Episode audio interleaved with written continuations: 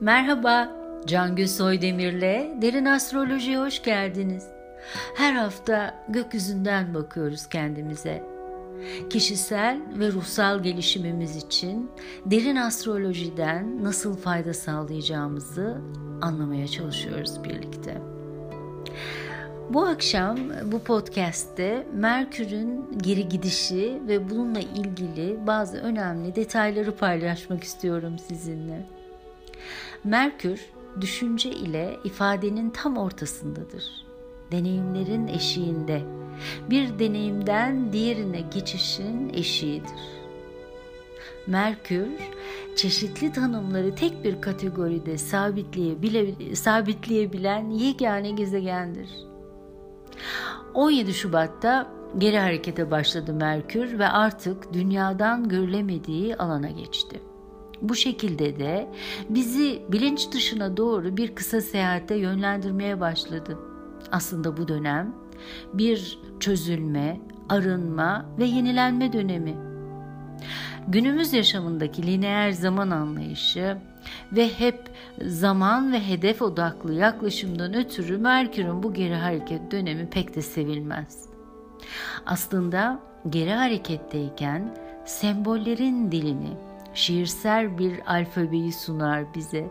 Hele de Başak şey Balık burcundaysa Balık burcu biliyorsunuz bir su grubuna ait bir burç ve işte 17 Şubat'ta bu burçta başlayan ve 10 Mart'a kadar sürecek bu dönemde bizi Merkür Ocak ayında 2020'de Ocak ayındaki tutulma ve Satürn Plüto kavuşumu ile tetiklenen yeni bir döneme derinlemesine girmeden önce içsel olarak iyice arınma ve temizlenme işlemini yapmaya doğru itiyor aslında.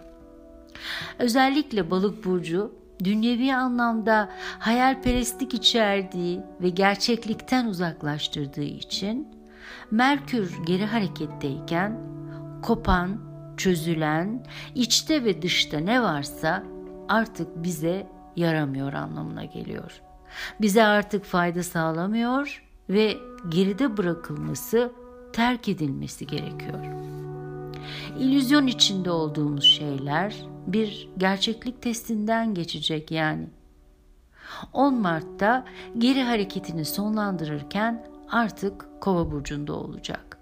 Kova burcu sabit ve zihin odaklı bir hava burcu olduğundan Merkür burada daha rahat hareket edecektir ve artık e, buradaki ileri hareketle birlikte 17 Şubat'tan o tarihe bu tarihe kadarki dönemde ve o dönem içindeki kafa karışıklıkları, yanılgılar, yanlış ifadeler, iletişim zorlukları da düzelmeye başlayacaktır.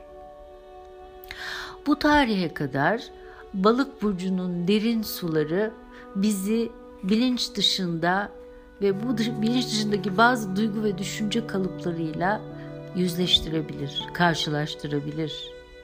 Bu dönemi derin bir anlama, saptama ve arınma halinde geçirebilirsek, devamında gideceğimiz yön önümüzde daha bir aydınlanabilir.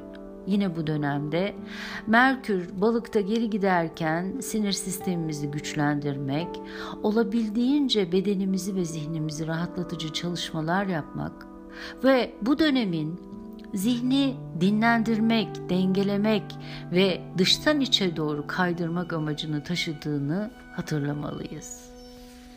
O nedenle de bu gerileme dönemi dünyevi konularda ille de adım atmak, ilerlemek, yeni bir projeye başlamak, parasal konuların detaylarıyla uğraşmak gibi alanlarda direnirsek ve şartları zorlarsak ciddi yanılgılara, aldanmaya ve hayal kırıklıklarına yol açabilir.